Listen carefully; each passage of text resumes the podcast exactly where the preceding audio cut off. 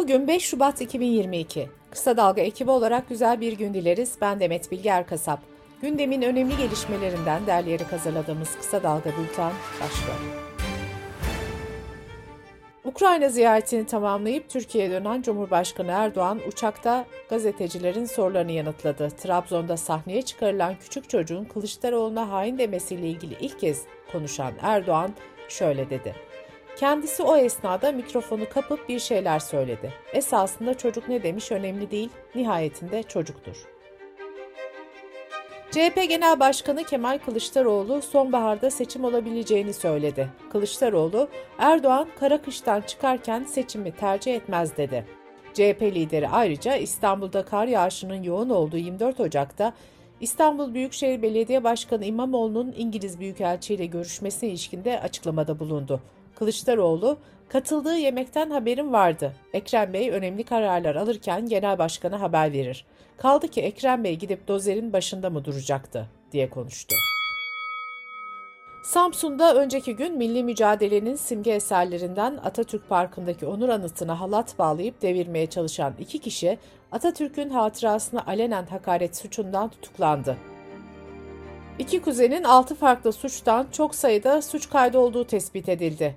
Atatürk anıtına yönelik saldırı sonrası yurttaşlar önceki akşam anıt çevresinde toplanmış ve meşaleler yakıp marşlar söyleyerek nöbet tutmuştu. Bu arada Edirne'nin Uzunköprü ilçesindeki Adalet Anıtı da önceki gece ateşe verildi. İki şüpheli gözaltına alındı.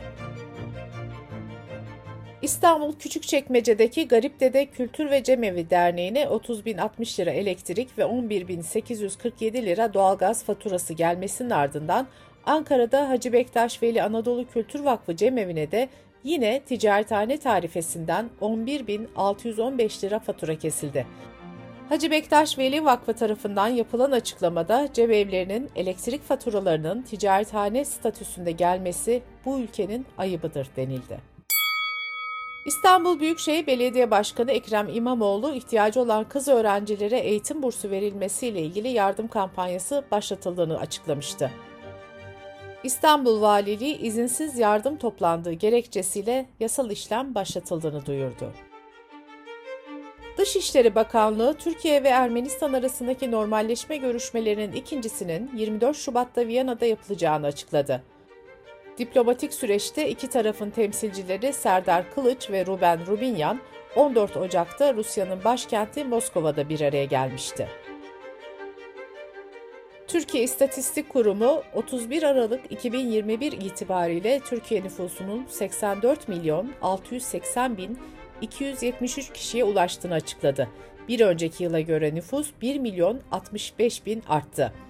Toplam nüfusun %50.1'ini erkekler, %49.9'unu ise kadınlar oluşturdu. İstanbul nüfusu bir önceki yıla göre artarak 15 milyon 840 bin 900'e yükseldi. Türkiye nüfusunun %18.71'i İstanbul'da yaşıyor. Tunceli ise 83.645 kişi ile en az nüfusa sahip il oldu. Çocuk yaş grubu olarak tanımlanan 0-14 yaş grubundaki nüfusun oranı %26.4'ten %22.4'e gerilerken 65 ve daha yukarı yaştaki nüfusun oranı %7.1'den %9.7'ye yükseldi. TÜİK'in verilerine göre Türkiye'de ikamet eden yabancı nüfus ise bir önceki yıla göre artarak 1 milyon 792 bin 36 kişiye çıktı. Radyo ve Televizyon Üst Kurulu aralarında gündüz kuşağı programlarının da olduğu çok sayıda program ve kanal için yaptırım uyguladı. RTÜK'ün verdiği bazı kararlar şöyle. ATV'de yayınlanan Esra Erol programını görüşen üst kurul, genel ahlaka, milli ve manevi değerlere aykırı hareket edildiğine karar verdi, kanala idari para cezası uyguladı. Rütük, Fox TV'de yayınlanan Yasak Elma dizisinde evlilik dışı çarpık ilişkilerin olağanmış gibi gösterildiğini, karakterler arası seviyesiz diyalogların aile kurumuna zarar verdiğini savunarak yine kanala idari para cezası verdi. Kanal D'nin yargı dizisi için de kanala yaptırım uygulandı. Rütük'ün gerekçesi dizideki silahlı şiddet görüntülerinin bireylerde duyarsızlaşmaya yol açması. Rütük ayrıca Survivor yarışmasındaki incitici saldırgan tutumlar nedeniyle de TV8'e para cezası uyguladı. Sivas Kangal'daki Yılanlı Dağ bölgesine yapılmak istenen mermer ocağına karşı açılan davada ÇED olumlu raporu iptal edildi. Mahkeme kararda Alevilerin bölgeyi kutsal kabul ettiğine vurgu yaptı.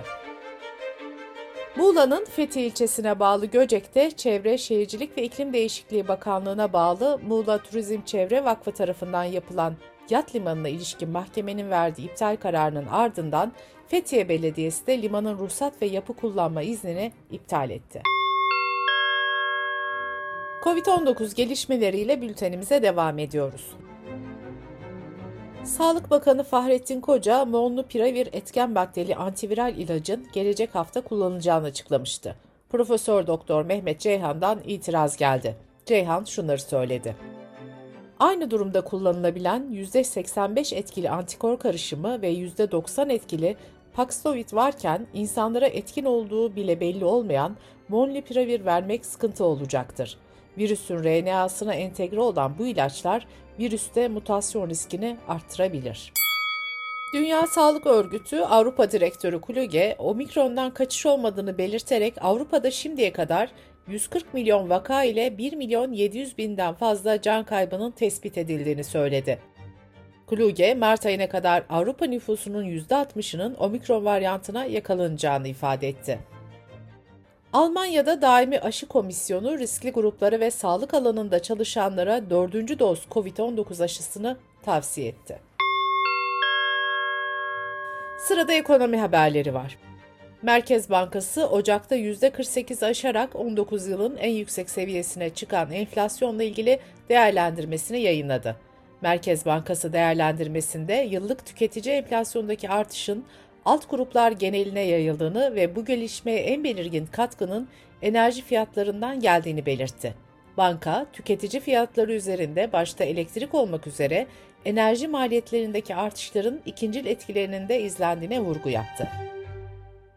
JP Morgan, Türkiye'de enflasyon oranının 2022 Mayıs'ta %55 ile zirve yapacağını, Kasım ayına kadar %50 civarında kalabileceğini öngördü. Enflasyonun 2022 sonunda ise %35'e düşebileceği belirtildi.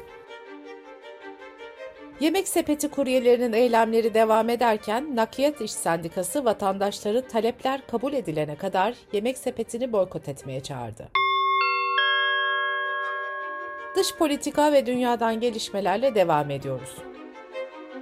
Ukrayna krizi nedeniyle diplomatik ilişkileri gergin bir dönemden geçen Rusya ve ABD karşılıklı olarak ağır suçlamalarda bulundu. Kremlin sözcüsü Peşkov, Doğu Avrupa'ya binlerce asker daha göndereceğini duyuran ABD'nin çatışma ortamını daha da alevlendirdiğini söyledi. Pentagon sözcüsü ise Rusya'nın Ukrayna'ya olası bir saldırı için bahane olarak kullanmak üzere çok sert bir propaganda videosu hazırladığını iddia etti.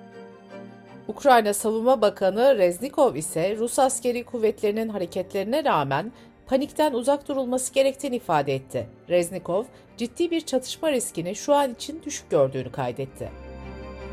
ABD'den Türkiye ile Ukrayna arasındaki savunma işbirliğine destek mesajı geldi. Dışişleri Bakanlığı sözcüsü Ned Price bu işbirliğinin bölgesel istikrarı ve Ukrayna'nın kendini savunma kabiliyetini güçlendirdiğini düşündüklerini söyledi.